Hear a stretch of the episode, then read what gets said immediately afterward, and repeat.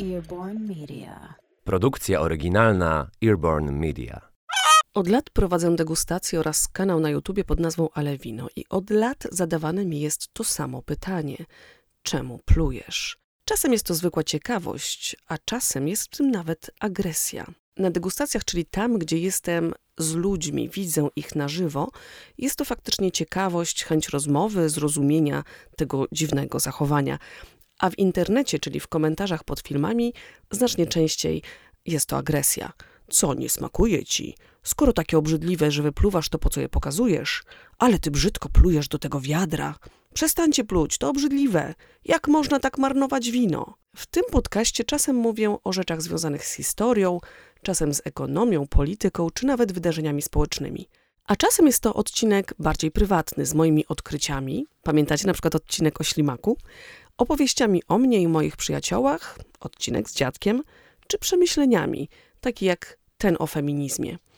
Dzisiejszy odcinek należy do tej ostatniej kategorii. Będzie związany z pluciem w kontekście kulturowym, zdrowotnym i degustacyjnym. No i z moimi przemyśleniami na temat plucia winem oraz zdrowia. Nazywam się Izabela Kamińska i od lat edukuję o winie. A to są Dzikie Drożdże. Opowieści bez filtracji o wszystkich wydarzeniach, w których wino miało bezpośredni lub pośredni udział. Tak, Kamińska robi odcinek o pluciu winem. A co? Zacznijmy od tego, że owszem, plucie nie jest ani eleganckie, ani atrakcyjne wizualnie, ale jest konieczne, kiedy próbowanie wina to twój zawód. Pomyślmy chwilę o tym, jak wiele rzeczy może nas drażnić u innych. Na przykład ja naprawdę nie lubię strojów, które noszą zawodowi kolarze. Te obcisłe spodenki, fu. Nie lubię też, kiedy sportowcy używają talku do rąk przed jakimś występem.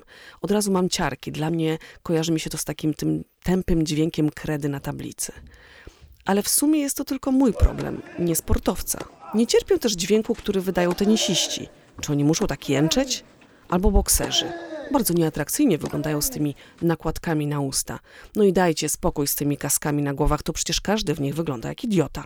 No więc wydawane dźwięki, pewne elementy stroju lub nawet zachowanie mogą być po prostu ważne, pomocne przy wykonywaniu pewnych czynności, a nawet mogą chronić, jak te właśnie nakładki na zęby chronią te ostatnie przed ich utratą.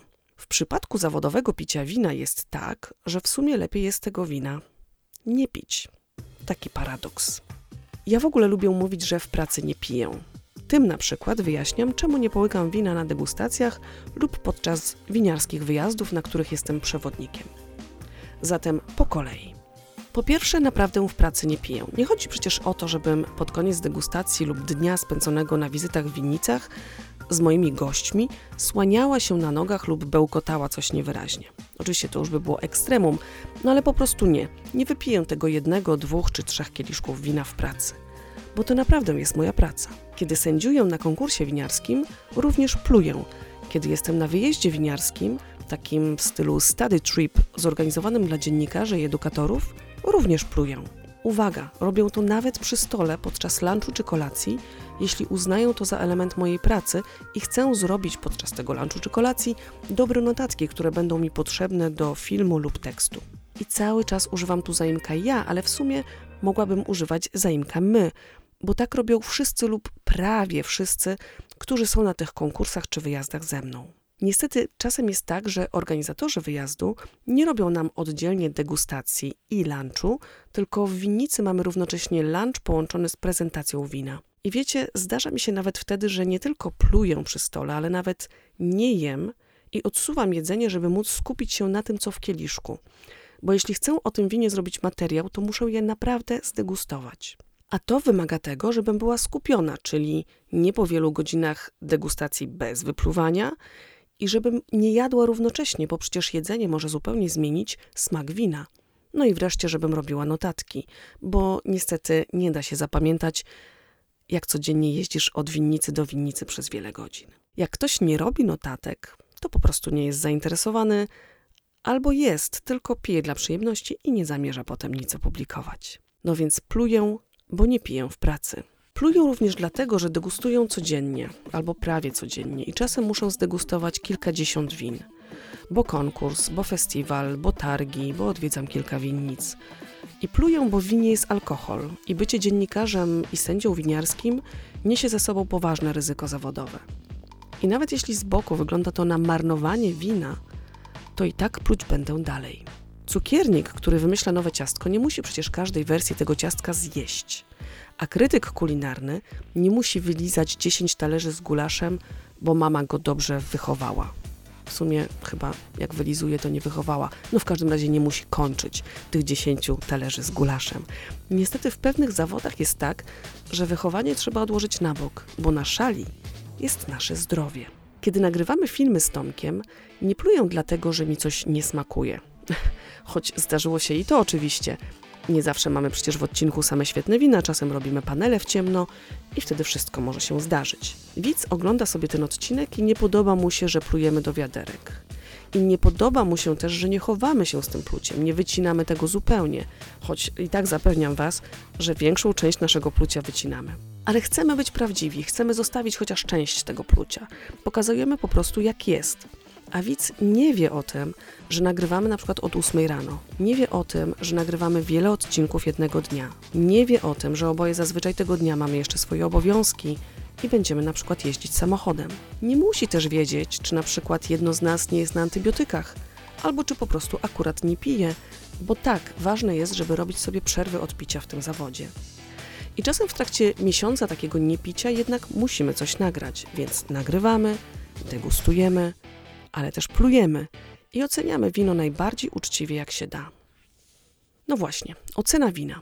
Wina nie trzeba wypić, żeby je ocenić. Nie musi znaleźć się w moim żołądku.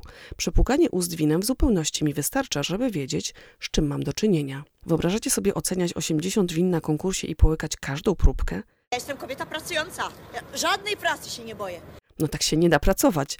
Na szczęście kubki smakowe nie znajdują się w żołądku i możemy zmniejszyć ilość alkoholu, która tak czy siak przedostanie się do naszej krwi, ale ostatecznie w zdecydowanie mniejszej ilości. W ogóle ostatnio coraz częściej słyszę od znajomych degustatorów i dziennikarzy, że w sumie szkoda, że wino ma alkohol. Praca byłaby znacznie łatwiejsza i mniej obarczona ryzykiem. Bo my pijemy dla smaku, a nie dla efektu. Ale niestety alkohol to nośnik tego smaku i zapachu. Wina czy piwa bezalkoholowe nie są tak bogate w aromaty. Nie znalazłam w sumie żadnego wina z 0%, które miałabym ochotę pić. A kiedy nie chcę pić, zamawiam po prostu wodę. Nawet nie sok winogronowy, bo zawiera cukier, więc ponieważ ostatnio staram się pić mało, a degustuję na festiwalach i konkursach, to coraz częściej w restauracjach pijam po prostu wodę. I w ogóle widzę trend ograniczania picia alkoholu i choć można powiedzieć, że sama zajmuję się promocją wina, to ten trend mi się naprawdę podoba. Od zawsze zachęcam do odpowiedzialnego picia. Uważam, że lepiej jest pić lepsze rzeczy, a rzadziej. A już fakt, że coraz częściej na moich wyjazdach winiarskich rozmawiam z moimi koleżankami i kolegami o tym, że nie pijemy na przykład na 2-3 tygodnie przed dużymi konkursami czy ważnymi wyjazdami, świadczy o pewnej zmianie kulturowej, zwłaszcza wśród młodych dziennikarzy. Właściwie, szczerze mówiąc, przede wszystkim wśród młodych dziennikarzy. Choć jeździmy, choć oceniamy, robimy wideo czy podcasty, pijamy coraz rzadziej. Byliśmy teraz z Tomkiem na festiwalu Konfetti w Krakowie. Świetny festiwal win niskointerwencyjnych. Niesamowita atmosfera. Absolutnie cudowni winiarze z całej Europy. Mnóstwo znajomych twarzy, których nie widziałam od lat i mnóstwo fanów kanału Ale Wino, z którymi mogliśmy przybić piątkę i porozmawiać. Bawiliśmy się świetnie, degustowaliśmy i kręciliśmy reportaż przez wiele godzin i przez cały czas pluliśmy do spluwaczek. Plusem festiwalu były też ogólnodostępne krany z wodą, dzięki czemu każdy mógł się nawadniać przez cały dzień, co również jest bardzo ważne. Niestety, pod koniec festiwalu ilość poważnie odurzonych alkoholem ludzi była ogromna.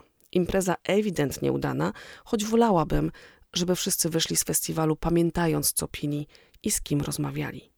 Bo wiecie, w winie liczy się historia. Szukajcie ich i pijcie odpowiedzialnie. I nie obrażajcie się, że plujemy. Do usłyszenia za tydzień.